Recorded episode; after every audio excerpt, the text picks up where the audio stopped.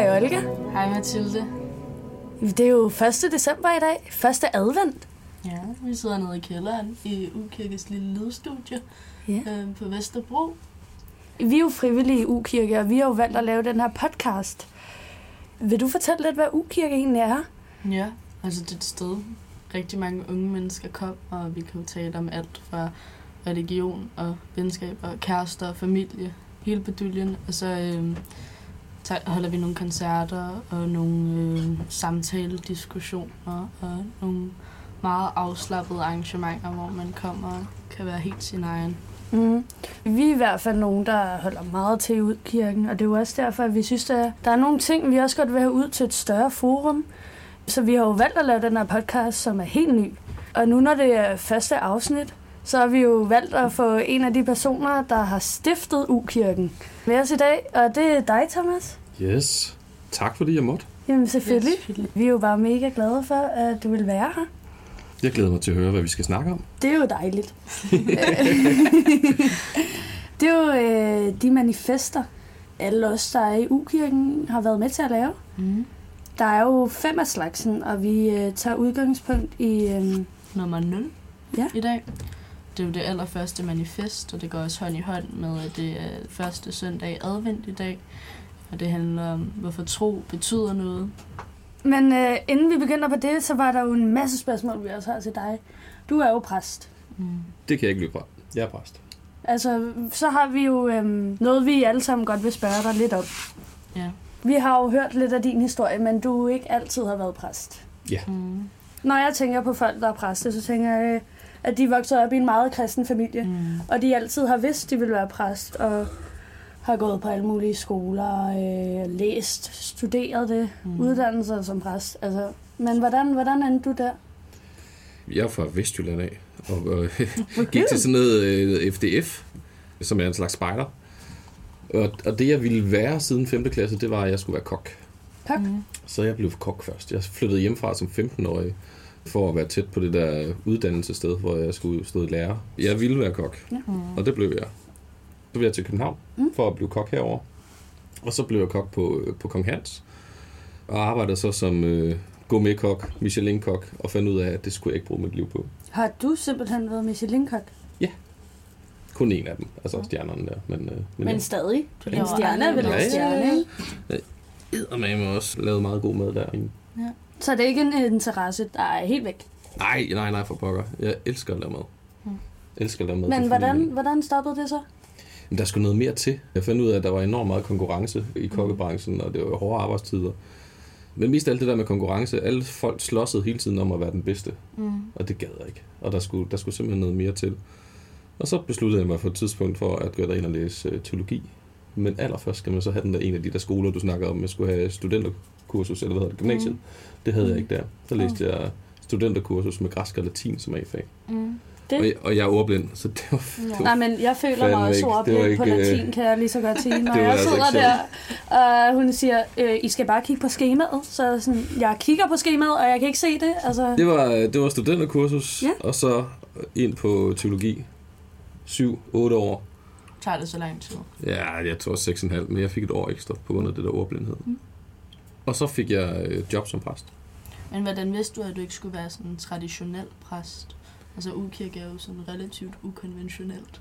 Jamen, der tror jeg, der er to ting, der har fået mig til det. Den, den ene, det er igennem det der spejder, FDF, har jeg fundet ud af, at, at tro er jo mange forskellige ting. Tro er ikke bare søndag formiddag. Der lavede vi jo alle mulige ting om tro ude i en skov, eller mens vi gik ture, eller i noget, der hedder skumringssamtaler, hvor man satte sig ned og snakkede Mm. mm. sammen om, om tro. Og det synes jeg bare var, det, det betød simpelthen så meget for mig. Mm. Og så har jeg været frivillig i øh, Brorstrømkirken på Nørrebro, uh, som også var en ungdomskirke dengang, Mm. og hvor vi også lavede enormt mange sjove ting. Mig og Olga, vi har jo også haft den her samtale over en, en fadøl mange gange. Mm. Men vi har jo aldrig set et sted ligesom det her. Nej, det er helt vildt specielt, og det er også vigtigt for os som unge mennesker at kunne komme et sted, og der er ikke nogen, der ligesom ikke er, du, altså du er ikke lagt under nogen andres pres.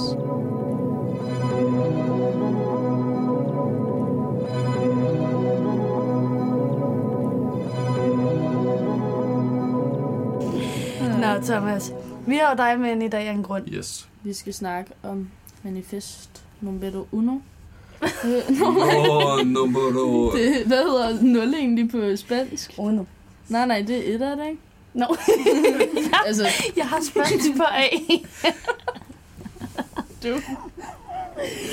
Det var faktisk. Nå, nej, vi skal snakke om det første manifest, som er manifest nummer 0. Rigtigt. Hedder, fordi tro betyder noget. Mm, og vi har jo dig med ind, fordi du øh, har i samarbejde med alle os frivillige lavet de her manifester. Ja. Vil du ikke øh, læse det op, Alde? Fordi tro betyder noget. Hvorfor er det, at alting skal give mening? Og hvad gør man, når livet ikke længere giver mening? Når det kilder i maven af kærlighed? Eller når nogen i ens familie dør? Når ens forældre bliver skilt? Eller man mister troen på livet? Tro er at sætte spørgsmålstegn, udfordre livet og turde give slip. Slip på mening, regler, plejer og rammer. I ukirke er der plads til tro, håb, tvivl, sorg og mest af alt kærlighed. I ukirke bruger vi kristendommen. Ikke til at svare på spørgsmål, men til at stille spørgsmål. Måske finder vi sammen et sted at tale om livet fra. Det er vores allerførste manifest. Vil du ikke forklare lidt faktisk om, hvad et manifest er, og hvorfor vi har valgt fem, og hvad det betyder? Mm. Jo, det vil jeg gerne. Et manifest er jo, det er jo et udtryk for, hvad det er, vi mener er vigtigst.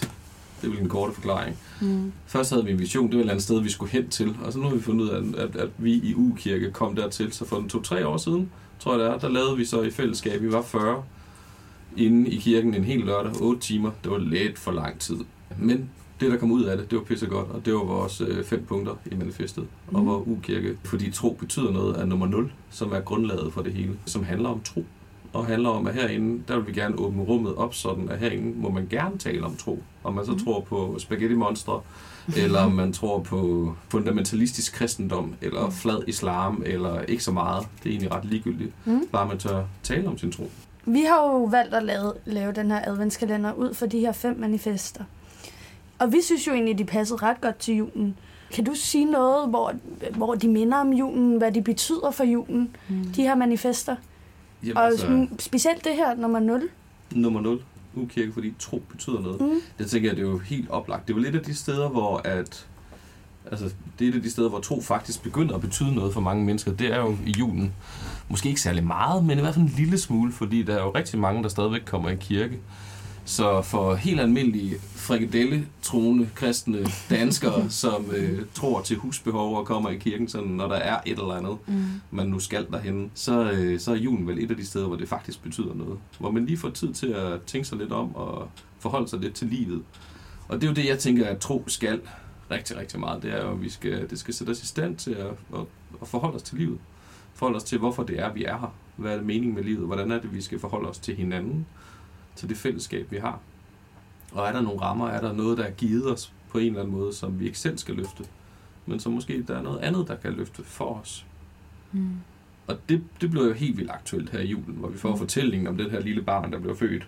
Og det, hele den der fortælling og hele strukturen lyder, det, det er jo vildt mærkeligt. Det øh, kan... Lille baby i, Okay. øh, i, i krybbe der. Og det, og, men, men altså, det er jo fortællingen om, hvorfor, hvad er det, der giver mening i det. Og det, der giver mening for mig i hvert fald, det er det her med, at, at vi får en verdensfortælling, hvor vi ikke er centrum, men hvor der er noget andet uden for os, der er centrum. Og det tror jeg, vi har behov for. Jeg tror altid, jeg har haft det lidt svært ved julen. Altså, jeg kommer fra en, en familie, hvor min far er dybt ateistisk, og min mor er meget kristen. Og jeg selv lidt forholder mig rimelig neutralt, men ikke opfatter mig selv som troende. Og jeg tror, julen for mig kan være svært, fordi jeg ser det der med, at vi skal fejre julen med vores familie, og vi skal lære at sætte pris på alting, som et eller andet vanvittigt paradoks til, at det også er den travleste tid på året. Og, altså det er fandme efter julen, alle går ned med stress og bryder sammen. Det er jo sådan et, et besønderligt paradoks, vi skal forholde os til hele tiden i december. Ja, men jeg kan jo også godt mærke, at, at bare generelt, så bliver jeg også mere stresset. At Mm. når, når hele samfundet jo løber rundt, og jeg arbejder i magasin, altså prøv lige at overveje det, så kommer de jo der uh, med deres fancy tasker. Altså, det er jo fuldstændig jul, det er cool, og det passer jo på alle punkter. det er sign der står og fyrer af. Men jeg synes også, at når alle stresser så meget i et sted, hvor det skal være hyggeligt, Og der kommer den her...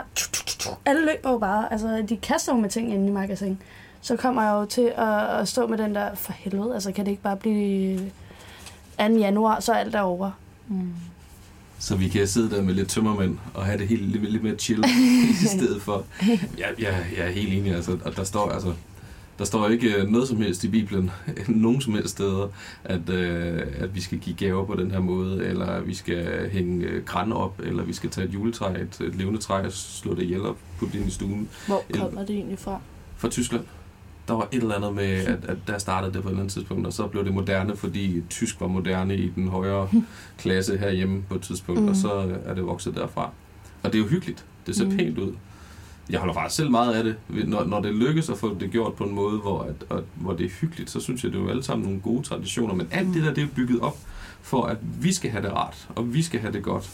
Og fordi at vi skal tænke på det der store noget, som troen handler om. Men det er ligesom om, at når vi ender i det der stress og løbe efter, og MC Ejner julen, som rigtig mange af os jo ender i, mm. så er det sgu ikke hyggeligt længere. Mm. Min familie, vi prøvede jo også lidt at lave en lille modreaktion sidste år faktisk hvor at det bare var min oldemor, hun var, hun var, eller hun var ikke syg, hun var bare gammel. Så holdt vi det hjemme hos hende, og vi, øh, vi prøvede jo bare at, at nyde altså sidste jul med hende. Og så var det også med min kusine, altså min familie og min kusines familie. Og det blev jo bare den fedeste jul nogensinde. Vi rendte rundt om juletræet til vilde kaniner øh, Mr. Swing King, det var jo det fedeste, og så blev vi alle sammen ham og stive, ikke? Fordi vi alle sammen, vi sådan, hvad, altså julen, det handler jo bare, det er endnu en fest for os. Ja. Og vi havde købt sådan nogle fæsende små gaver til hinanden, altså det havde jeg gjort selvfølgelig ikke, for jeg havde ingen penge. Ja. Men mine forældre havde jo købt nogle lidt dyre gaver og sådan noget, som forældre om bare føler, de skal gøre, hvilket er meget mærkeligt, synes jeg. Oh, jeg har så dårlig samvittighed over de ting, jeg ønskede mig som barn. Sådan, hvad fanden jeg ikke har hævet mine forældre ud i, hvor var jeg tavlig. Bare sådan komme med den der vilde og lede liste over ting, man bare må eje, og så hvis man ikke får det, bliver man pisse utilfreds. Altså, det er jo kæmpe unfair. Mm. Har du ikke en gave, du kan sådan sige lidt om, hvor du har følt det? Jeg har jo mit, øh, mit jule. Hvad for noget? som, øh, som otteårig, der, øh, jeg blev meget besat af ting, ikke? Blev meget besat af plexiglas. Og øhm, så ønskede jeg mig jo altså, virkelig inderligt et, øh, et human-size juletræ af plexiglas i lilla. men skal vi ikke prøve at tage det med herind næste gang? Jo, men det kan vi da godt. Ja. Men det var jo, altså for det første er det umuligt at få et human-size juletræ i plexiglas, som også er lilla. Men det, det fik min mor altså fremskaffet på en eller anden vis.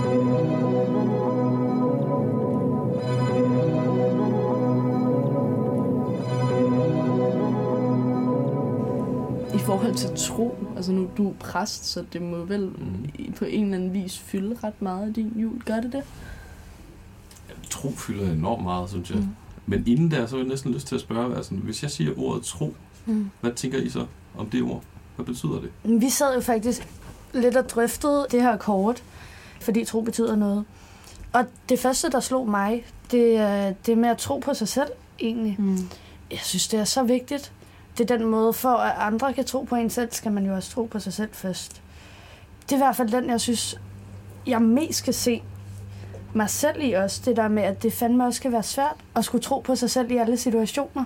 Og så tro på andre, og sådan være sikker på, at man ligesom, når man ikke selv kan tage styringen, og så bare lade andre tage over og have tillid til, at jamen, de skal nok også de, altså, de vil gerne hjælpe mig, og de skal nok få det hele til at hænge sammen. Altså sådan, når du øh, har det dårligt, og du går ned til studievejlederen, så siger de, at du skal den der sikkert også til en psykolog. Så siger psykologen, at du skal nok få noget mere søvn og spise lidt bedre og sådan noget. Altså det, der er hele tiden nogen, der pådutter os noget, som vil være bedre, fordi at vi har sådan en slags tillid til hinanden, hvor vi sådan, jamen, så får jeg lidt hjælp her, så får jeg lidt hjælp der. Altså, det kan vi jo ikke, hvis vi ikke, hvis vi ikke har tillid til hinanden. Jeg ved ikke, om, om jeg overhovedet kan komme efter vi. Jamen, det var også det, jeg sad og tænkte, ikke?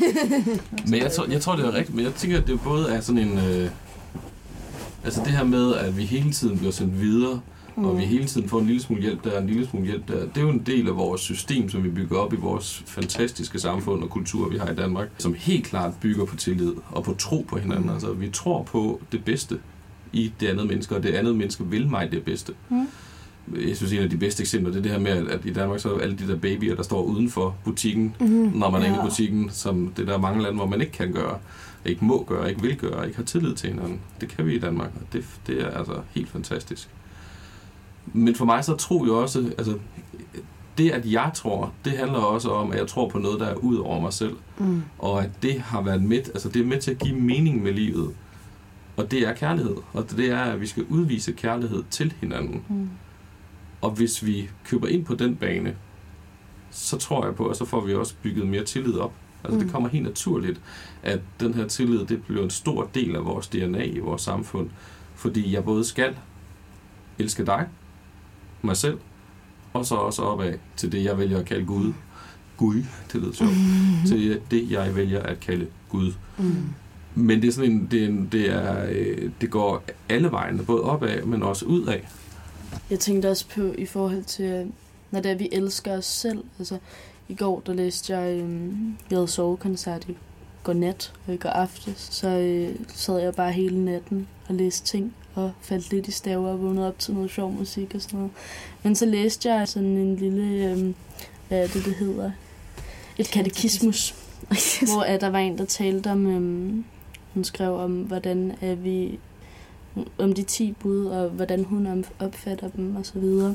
Og så kom jeg bare til at tænke på, at det her med at de kristne værdier, for mig er det jo menneskelige værdier, som vi vælger sådan at lemliggøre, hvis sådan bare mm. at sætte et eller andet markat på det, som vi kalder kristendom.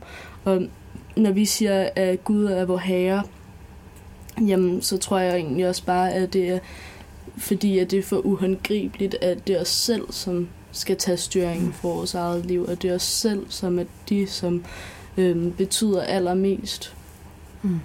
Og så vælger vi at kalde det Gud. Jeg tror også, det er derfor, jeg har så svært ved at tro, fordi jeg egentlig nok tror allermest på, at det er os selv, der er det største. Mm. Men det er jo også det er jo et kæmpe ansvar også at give, at man skal styre det selv. Altså, det er svært at skulle, skulle, skulle vælge alt selv. Det er jo også det, altså, man mister hurtigt sig selv, fordi at man sådan tager alle de her, eller der er så mange valg, der hele tiden er, ikke? Mm. Og det, jeg, jeg synes også, det er svært, det der med, at jeg skal tage styring over mit eget liv. Fordi jeg har jo altid været vant til, altså jeg er jo teenager nu, hvor at, at det, det er mine forældre, der har taget så mange valg for mig, ikke? Sådan, du skal i børnehave. Der kunne jeg jo ikke sige dengang, da jeg var Mm. lille. Ja, det vil jeg ikke. Jeg vil meget hellere gå ud og slå græs i naboens have. Altså, sådan. Men jeg tror også, det er det, altså jeg synes, der er så svært, det er, at jeg skal tage så mange valg selv Mm. det synes jeg fandme også, at jeg kan mærke på mange af mine venner også. At, at det der med, skal jeg tage på arbejde, eller skal jeg tage ud og feste, det er jo nogle meget små valg, ikke? Men altså, det er fandme, altså det er hele tiden. Det, altså det tror jeg også, at vi kan, vi kan aldrig nogensinde komme uden for, at vi i vores fysiske liv, altså vores, vores virken her på jorden, skal tage valg. Men jeg tror også, også det er blevet enormt meget forstærket. Altså vi siger jo til os selv, at vi har alle muligheder i hele den her Mm. verden. Og vi har sindssygt mange. I hvert fald også her i den, i, øh, i den bedre vestlige Mm. verden -agtigt. Vi har jo sindssygt mange muligheder for at tage alle mulige valg og kan blive næsten hvad som helst. Mm. Men alligevel så er det også bare for mange valg. Det virker som om, at vi ender med at stå fuldstændig rodløse. Mm. Når alt er muligt, så lige pludselig så er der intet, der, der til sidst er godt. Der er intet, der, der bliver muligt. Hvis nu det hele er en mulighed hele tiden, så forstår jeg i sådan et tomrum af uvidshed. Ligegyldigt hvad det er, jeg vælger, kunne jeg altid have valgt noget andet. Mm. Det vil altid være en bedre vej at tage hen eller gå af. Og, og det tror jeg fucker os op. Mm. Og for mig så er det det de steder, hvor, hvor troen for mig giver mig en, en ro i mig selv. Mm. I at, at jeg, ikke, jeg er sgu ikke centrum i det her liv. Jeg er ikke det største. Der er noget, der er større end mig, og som har, har givet en retning til, til det her liv. Jeg tror på, det, at vi får det at vide gennem skabelsen, og igennem det, at Jesus levede her på jorden som menneske, altså blev menneske. Det, som det betyder, det er, at vi har fået en retning, at vi har fået at vide, at Gud vil os som mennesker, og der er kærlighed til os som mennesker. Og at planen med hele mit liv, det er ikke kun mit. Altså, der er noget, der er større end mig. Mm. Og det handler om kærlighed. Så nogle gange så er det også okay for mig bare at give slip. Og bare lade være med at tro på, at jeg skal styre det hele. Og jeg synes også, at erfaringen viser mig i mit liv, gentagende gange, at der sker så mange sindssyge ting hele tiden, som jeg ikke har taget stilling til, som jeg ikke har valgt selv, men som bare sker. Mm. Og det, det tror jeg, vi skal ture og lade ske endnu mere. Mm. For mig er det bare rigtig svært hele tiden at skulle tage så mange valg, når jeg er så ung. For hvordan fanden skulle jeg vide det, når jeg ikke er ældre, når jeg ikke har oplevet mere. Altså, jeg er jo slet ikke færdig endnu. Jeg skal Det er slet ikke færdig, vagt. Jeg vil jo gerne ud og opleve hele verden hurtigst muligt. Og når jeg ikke synes, jeg har det, jamen, så ved jeg også, altså sådan, altså jeg har ikke noget mit maksimum før den dag, jeg dør. Mm. Så hvordan skal jeg kunne tage beslutninger? Altså, på hvilken basis? Jeg har jo ikke noget grundlag endnu. Men måske skal du heller ikke det. Altså måske skal du ikke tage alle det, eller tro i hvert fald, at du skal tage alle de der beslutninger. Mm. Mm-hmm. Du kan jo ikke tage beslutninger om dit liv. Og du kan ikke i virkeligheden, selvom vi, vores system presser os til det, mm. så kan du ikke tage stilling til, hvad det er, at du vil bruge hele dit liv til. Og jeg synes jo, min, min egen historie med at først at være, være kok, og så blive præst efterfølgende, er et godt eksempel på, at vi kan jo også nå at skifte undervejs. Og det kan godt være, at der ikke er mere SU, eller de siger, at du kan ikke få flere klip, eller at du skal være uddannelsesparat hele tiden, og alle sådan nogle ting der. Men altså, virkeligheden viser sig bare at være en anden. Mm. Det kan vi altså godt, og det er der, hvor vi er privilegerede. Vi har muligheder for at ændre. Og problemet er nok også, eller udfordringen til dig, Olga, tror jeg også er, at du kan ikke tage den stilling endnu. Mm. Sådan er det bare. Det, og, og så kan jeg nok sidde herovre og sige, at det kommer med tiden, når du bliver lidt ældre. Mm. Det ved jeg godt, det betyder ikke en skid lige nu. Men det du skal, det er jo så bare at leve der, hvor du er. Mm. Lige nu, lige her. Og så ture rumme skuffelsen. Ture rumme skuffelsen over, at der er nogle ting, som du går glip af. Nogle ting, som ikke blev virkelighed. Men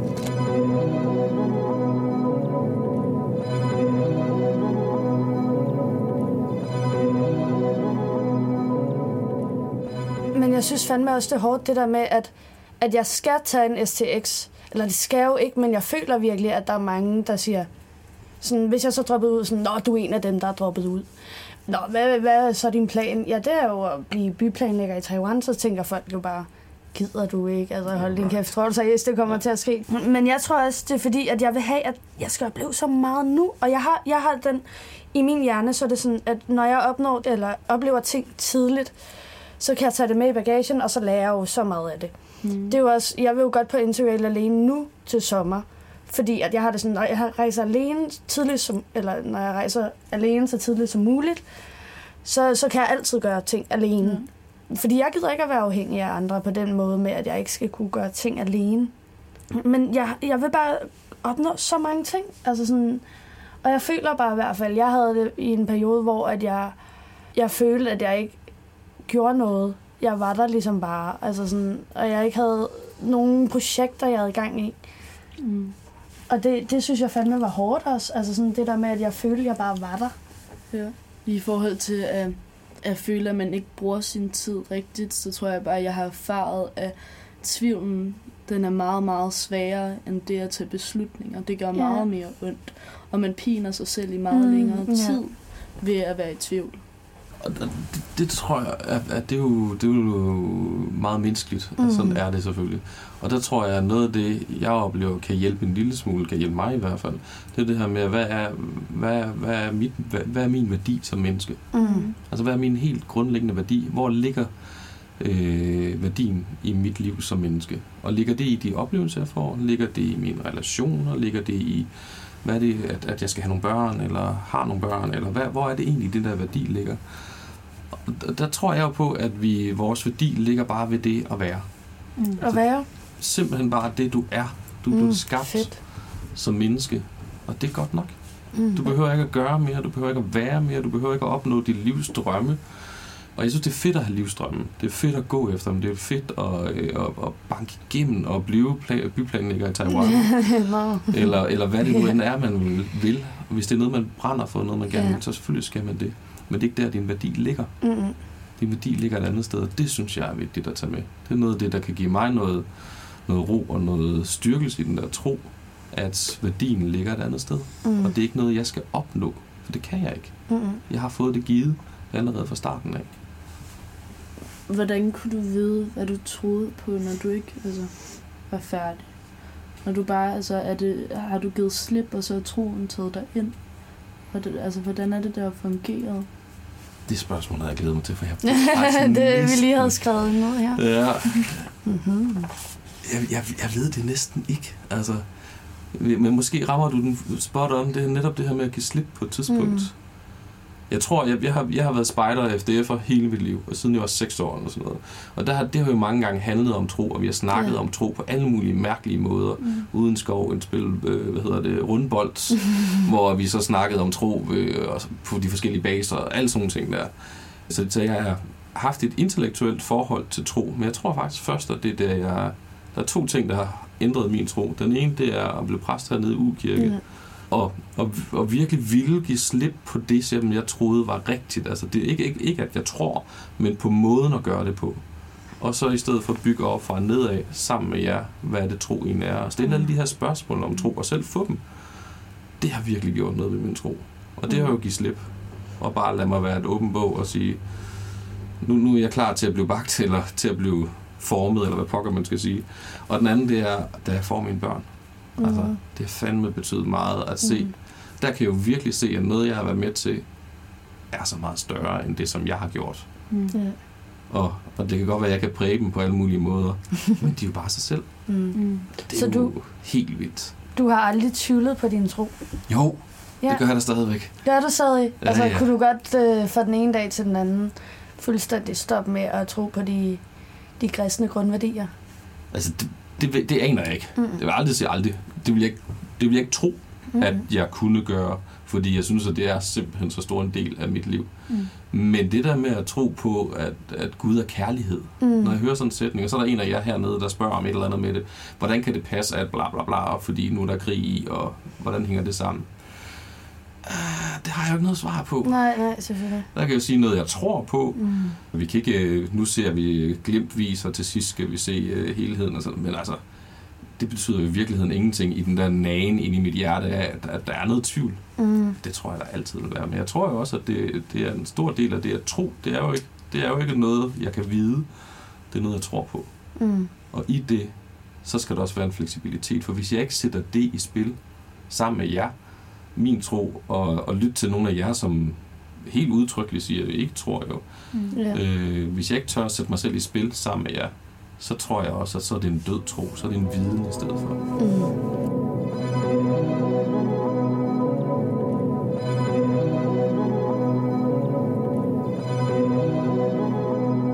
Men det er egentlig lidt sjovt, at du har jo været igennem øh, mange faser i dit liv med ja. kristendommen også. Jeg var egentlig rimelig bevidst omkring, hvad jeg troede af en meget sjov grund. Det var fordi, da man stod foran det med, om man skulle konfirmere sig eller ej, så min gudmor havde sagt, at hun ville købe en øh, paljetkjole, sådan en puffkjole til mig. Og så sagde jeg, mm, jeg turde ikke at sige fra over for hende faktisk. Så jeg valgte bare at lade være med at blive øh, konfirmeret, fordi så skulle jeg ikke have den der kjole på.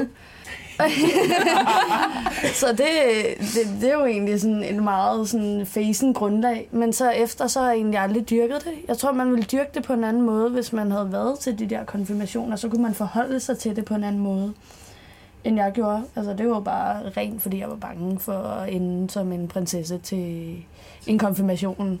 Altså. Mm, jeg blev konfirm- konfirmeret. Og jeg fortrød det bitterligt. Altså, mm. jeg kan simpelthen ikke se, hvorfor jeg er konfirmeret.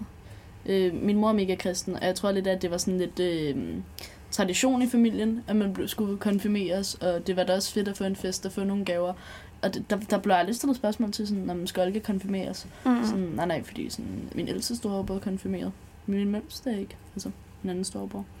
Øhm, Nå, men hvordan, hvordan kan det så være, at du føler? Han er ateist, ligesom min far. Ah, mm, så. Det er sådan, der, der er de kristne, så er der ateisterne i familien. Mm. Det er sådan totalt del af vandene. Og altså, jeg ved sgu ikke, hvorfor jeg skulle konfirmeres. Mm. Og jeg har jo ikke selv kunnet finde min tro, fordi det bare har været sådan, Jamen, det er bare en anden konvention, der bare presset ja. ned over mit hoved, mm. fordi jeg så sagde moren, at det er en god idé. Og, sådan, og det synes jeg jo også dengang, men jeg tror, jeg fandt, ved at gå til præst, fandt jeg også ud af, at det ikke gav mening for mig. For min præst kunne ikke svare på nogle af mine spørgsmål. Så har jeg et spørgsmål til jer nu. Ja. Hvorfor i ukirken? Det er jo ren og skær, fordi vi har det hyggeligt her. Ikke? Vi har jo fundet en, en gruppe af mennesker, hvor at vi har det virkelig fedt. Vi har de samme... Vi tænker på den samme måde. Vi har... Altså, vi kan godt lide... Jamen, det gør vi jo på så mange punkter, at vi er jo kæmpe livsnyder. Mega levemænd. Og vi er jo øh, nogen, der, der kan snakke i timer sammen om alt. Og det føler jeg ikke, jeg har haft med nogen før. Jeg har altid følt, at der var en grund til, at jeg snakkede med dem. Enten fordi, at jeg godt ville blive bedre venner med dem, eller fordi, at jeg synes, de var seje. Det var At derfor. noget. Ja, lige præcis. Men hvor at, når jeg er her, så føler jeg bare, at jeg kan, kan gøre lige præcis det, jeg vil. Jeg føler, at vi kan snakke om så mange ting. Der ikke er nogen relevant grund til, at vi snakker om det, men det er bare, fordi vi har brug for at snakke om det. Og det føler jeg ikke, jeg har haft med nogle andre mennesker. End i hvert fald, jeg har med dig. Mm. Og med alle dem, der kommer her. Jeg tror også for mig, at det har været vigtigt at, at bruge ukirke som et åndehul. Mm. Jeg har heller haft, aldrig haft et sted, som har været, hvad ukirke er for mig i dag, hvor jeg virkelig kan komme og slappe af. Altså, jeg tænker jo ikke på skolen, når jeg er her. Jeg tænker ikke på min familie. Altså, jeg tænker jo bare på at være her lige nu, og at være her sammen med alle jer. Mm. Men jeg tror også, det er fordi, at det er et sted, vi har for os selv. Ja. Vi er ikke underlagt noget. Nej, men det var også, altså, det er ikke et sted, hvor ens forældre lige kommer forbi og siger, øh, må jeg også lige få en kop kaffe med jer? Mm. Og sådan, jeg føler bare, at det er fedt, at vi har mulighed for at lave en masse projekter selv. Øh, Vi har mulighed for at udfolde os så meget. Ligesom det her, vi er i gang med at sidde og lave en podcast, fordi at vi synes, det var en mega fed idé. Og det, I sagde til os, det var, det skal I da gøre. Mm. Og det er der ikke særlig mange voksne, øh, der behandler. Det føler jeg i hvert fald ikke. Jeg Nej. synes, der er mange autoriteter, der behandler os mindre værdigt. Hvor jeg synes, I behandler os nærmest som om, at, at eller- er lige mænd. ja, ja, og nærmest højere. Altså, I, Mm. altså det, er jo, det er jo så fedt, at I siger, I skal gøre det, og I skal gøre det selv, men vi vil hjælpe jer med, at det bliver perfekt. Mm. Øhm, og jeg synes bare ikke, det er særlig ofte, at folk siger, I kan gøre det selv. Og det synes jeg er virkelig rart. Men det er også vigtigt, at vi har et sted, hvor vi som unge mennesker kan komme og bare skabe mm. og være. Ja, Altså, vi kan jo lave alle projekter, vi har lyst til her. Og der er ikke nogen, der løfter fingre, eller hvad man kalder det, og skælder os ud, hvis er, at vi ikke lige får ryddet op. lige for ryddet op. Det, det har jeg da gjort en enkelt gang.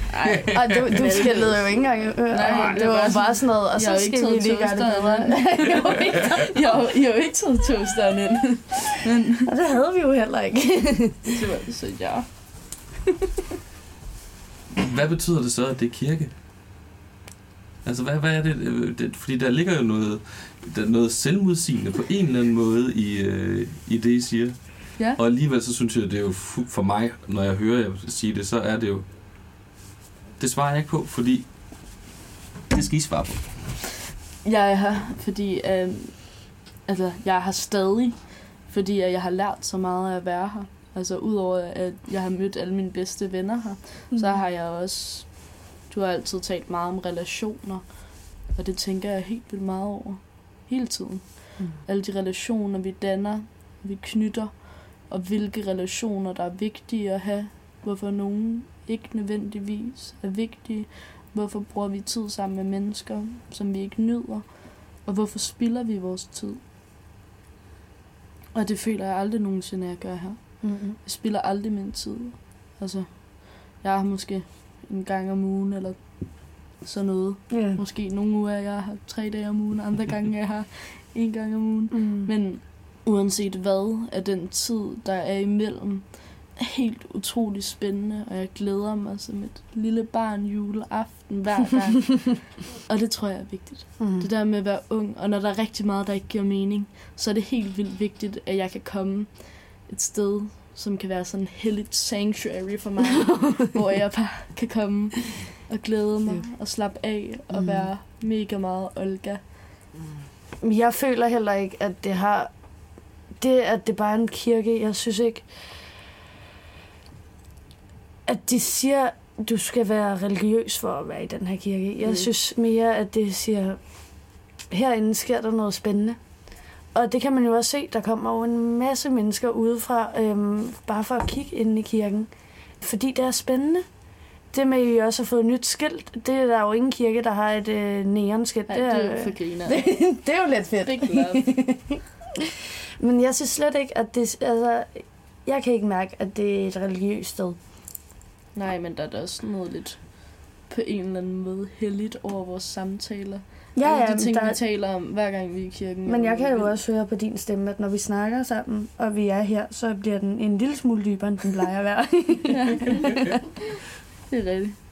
Er det måske fordi, vi ikke er ved at i fællesskab at redefinere, hvad religiøs, religiøst er? Hvad tro er? Ja. Det er i hvert fald en idé- jeg har om... om, om fordi jeg tænker, når jeg, når jeg hører jer snak, og, og når jeg ellers oplever alle de ting, vi oplever, vi har lige haft, haft sovekoncert, som vi også har, har snakket om, Mm. det er for mig jo en enormt religiøs oplevelse. Mm. Mm. Men ikke religiøs i den traditionelle forstand. Men for mig i hvert fald øh, vildt religiøs. Og så kan det godt være, at, at, at vi ikke alle sammen sidder med den samme form for tro i den religiøsitet. Men jeg tror, at vi på en eller anden måde er ved at redefinere, hvad det religiøse er for os. Og, og hvordan det er, vi har behov for, for religiøsiteten i en, i en moderne tid i 2019. Men for mig er tro jo også bare at være menneske. Mm. Og det er også derfor, jeg ikke kan sætte religion på det, fordi jeg bare er menneske. Og Gud er, hvad jeg selv gør det til. Om det er mig selv, eller mine medmennesker, eller den måde, jeg lever mit liv på, der er Gud. Så er det bare at være det hele, Mm. der er tro for mig. Det er jo så enig på så mange punkter, men det er jo også fordi, at One and the same. vi har, jo, vi har jo snakket om det her altså før, ikke? Hvor Mm. at du har jo også belært mig med så meget omkring dine holdninger, og jeg er jo muligvis, eller det ved jeg jo ikke, jeg kan jo ikke snakke for din, din side, men belært dig på nogle punkter. Helt sikkert. Men jeg synes også, det er det, altså bare det der med, at vi, vi er her sammen, og vi er her sådan, som en helhed. Og det synes jeg også igen, man kan referere meget tilbage til kortet. Det med at tro på, at vi er et fællesskab. Mm. At vi ligesom er her sammen. Vi er til sammen, og vi skal skabe noget sammen. Fordi det er fandme svært at skabe alene. Og når man skaber sammen, så bliver det jo også bedre. Øh, Mine erfaringer i livet, og jeg er jo ikke særlig gammel. Jeg er gode 17 år. Øh, Og jeg har allerede lært, at, at hvis jeg skal lave noget, så skal jeg gøre det sammen med nogen. Mm. Jeg kan jo faktisk ikke finde ud af at lave gruppeprojekter i skolen og sådan noget. Fordi jeg hele tiden skal være... Jeg skal følge nogle rammer. Der er det meget lettere, når jeg kommer her, at det er mig selv, der skaber dem. Og der kan jeg ikke slip. det er jo det. Det er det. Så kan jeg ikke slippe. Men, Og så er der nogen, der tager men føler du ikke, at, at når man laver gruppearbejde, så kommer der andre perspektiver Ja ind på ting, og det synes jeg er mega relevant, hvis man skal lave en stor opgave. Fordi at hvis jeg for eksempel skulle skrive om rullekraver er fede eller ej, så er, det, så er det jo fedt, at der er flere perspektiver på, om de er fede eller ej. ja.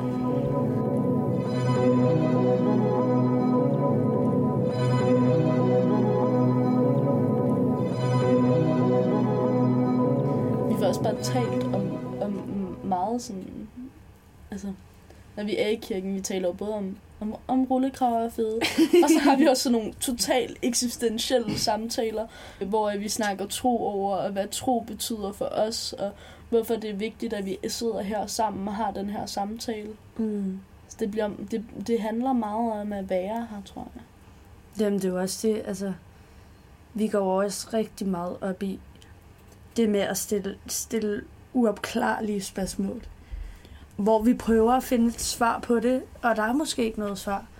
Men vi bliver bare ved. Vi vil, altså, der er jo så mange spørgsmål, at, hvor vi har prøvet at give det et skud Ja. på, hvad vi mener er det rigtige, og, og det er det helt sikkert ikke. Mm.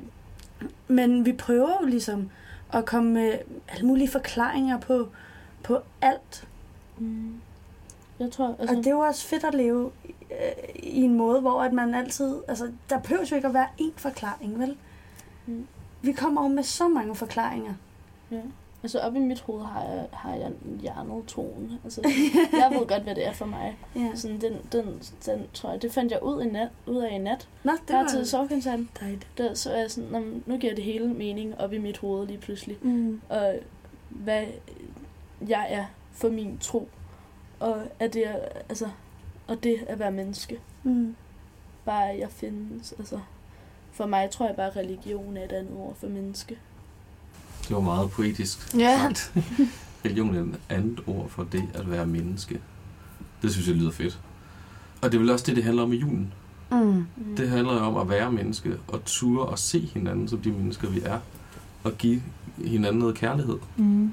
Og, og måske skulle vi bare øve os i det i hele den her julemåned. Og, og give hinanden noget kærlighed. Og lade være med at tænke så meget på, hvad vi, hvad vi bør og plejer. Men i stedet for så bare tænke, hvad er det egentlig, der vil give mening, hvis vi tænker, at det bedste, vi kan gøre, det er at give hinanden noget kærlighed og opmærksomhed. Mm. Mm. Lyt til hinanden. Julesangen er fede, og øh, jul det er cool, og alle de der ting der. Den er jo lidt god jul, det kunne Ja, Den Alle, er jo vi, lidt vi er fan. forskellige, vi har forskellige smag. Men accepter det, og giv hinanden det. Mm. Ture og have lyst til at lytte til noget julemusik sammen med sin veninde. Fordi det har hun lyst til. Mm. Giv hinanden noget plads, noget kærlighed, noget Ja. rum. Det er at være så grådige. Ja. Og egoistiske. Men det er jo rigtigt, ja, ligesom du siger, lad være med at være så egoistiske, fordi at også ud fra det her manifest 0, der synes jeg også, der er lidt det med, at man skal tro på andre. Fordi Mm. jeg synes, vi lever i en verden, hvor vi er blevet meget egoistiske. Mm. Jeg er også selv egoist. Altså, det er jeg jo. Jeg tænker jo ikke, hvis jeg skal lave aftensmad, hvad kan mine forældre lide? Jeg tænker jo, jeg har lyst til det her i aften. Jeg synes bare, at vi glemmer meget hurtigt, at vi er i en stor helhed. Og at vi er der ikke kun for os selv, ligesom du sagde før, Mm. men vi er der også for, for hinanden. Og det synes jeg bare mega hurtigt, man glemmer. Det gør jeg i hvert fald. Det er måske også den der konstante optagelse af, Ja. vi skal være aktører i vores eget liv, mm. og vi Mm. skal tage action hele tiden. Hvis vi bare giver slip, jamen, Ja. så kan vi også bare flyde ud og være en enhed. Og jeg- tror også på, at vi først bliver os selv, når vi er i relation til andre. Mm. Jeg tror simpelthen ikke på, at vi kan være menneske, medmindre vi er i relation til den anden. Og det tror jeg også er et af de, de, de stærkeste bud i kristendommen. Og man kan så vælge at tro på den udgave af det eller ej, men, men det her med, at vi skal vi er udleveret til hinanden, og vi går rundt med noget af hinandens hjerte i vores hænder hele tiden. Og vi kan slet ikke undgå, at det betyder noget, hvad det er, vi gør, og hvordan det er, vi er. Og vi kan ikke se os selv i spejlet, og så mærke efter, og så finde ud af, hvem jeg er. Vi bliver simpelthen nødt til at kigge i øjnene på et andet menneske, for at finde ud af, hvem det er, vi er. Og så er vi udleveret til hinanden, og så betyder det andet menneske, ligegyldigt hvem det er, så betyder det andet menneske også noget for, hvem jeg er. Mm. Og det synes jeg simpelthen er så smukt. Men hvordan skal man så leve i relationen til sig selv? Altså, hvis vi ikke er, hvis vi ikke, er os selv, inden vi står foran et andet menneske, så forstår jeg bare ikke, hvordan vi ligesom kan leve i det. Øh, Altså, jeg, jeg får, altså, øhm, så jeg, jeg krymper jo i angst af at være alene. Jeg synes, det er redselsfuldt. Jeg har brug for andre mennesker til ligesom at realisere mig. Mm. Jeg føler mig jo simpelthen ikke øh, Olga, når jeg er alene. Jeg kan ikke lave ingenting. Mm. Hvis jeg laver noget, hvis jeg dyrker en af mine hobbyer, så føler jeg mig Olga. Men jeg kan ikke, jeg kan ikke lave ingenting at være alene. Mm. Altså, så, så mister jeg mig selv. Det er et skide godt spørgsmål. Øh, og jeg tror, vi er mange, der har det sådan. Og, og der, er jo, no- der er jo ikke noget let svar på det. Men en af dem, noget af det, jeg arbejder med i hvert fald i forhold til mig selv, eller den måde, jeg tænker over det, det er det her med, at troen giver mig, at jeg i mig selv, i min egen verden, bare i min, min simple eksistens, er elsket, som jeg er. Mm. Og jeg behøver ikke gøre noget for noget som helst, for at udleve det, eller for at være det. Jeg skal ikke engang gå ud og være næstekærlig, eller øh, følge de 10 bud, eller noget som helst. Jeg er bare, som jeg er elsket. Mm.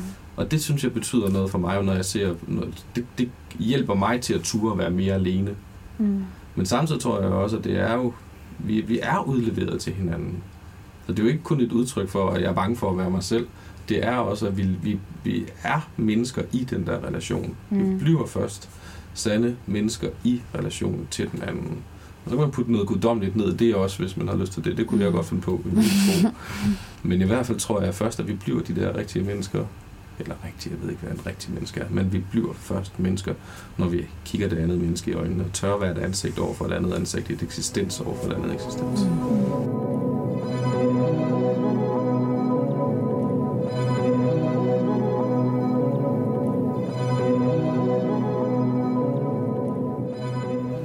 Ja, men øh, Thomas, øh, vi bliver nok nødt til at runde af nu. Um, det var sindssygt dejligt at snakke med dig, og du har jo en masse gode uh, livsråd. Ja. Og du ved jo meget om livet, og det... Oraklet Thomas. Oraklet Thomas. Er der er den oraklet. gode Thomas. Tak for snakken. Jamen, det var vildt dejligt, du ville være med. Og øhm, udover at øh, du skal takke os for at være med, så skal du også takke den øh, gode produktion, der har været med os. ja. Vil I ikke lige komme og sige, hvem I er? Jo, Karla og Sara Og Ronja. Magnus. Og Maria. Så har vi jo. Så har vi jo Mathilde, der er på venstrefløjen. Nå. Så kan vi ikke se, hvilken side de sidder. Nå. Så har vi Olga. Jeg sidder på højre side af sofaen. Og overfor sidder jeg, Thomas. Ja. Det var hyggeligt. Det var hyggeligt. Skal vi så ikke lige stille et spørgsmål ud til lytterne? Hvad jeg tror for dig. Ja, det er hvad jeg tror for dig, så kan man jo tænke lidt over det. Pøj, pøj. God genlyt. God det er det udtryk.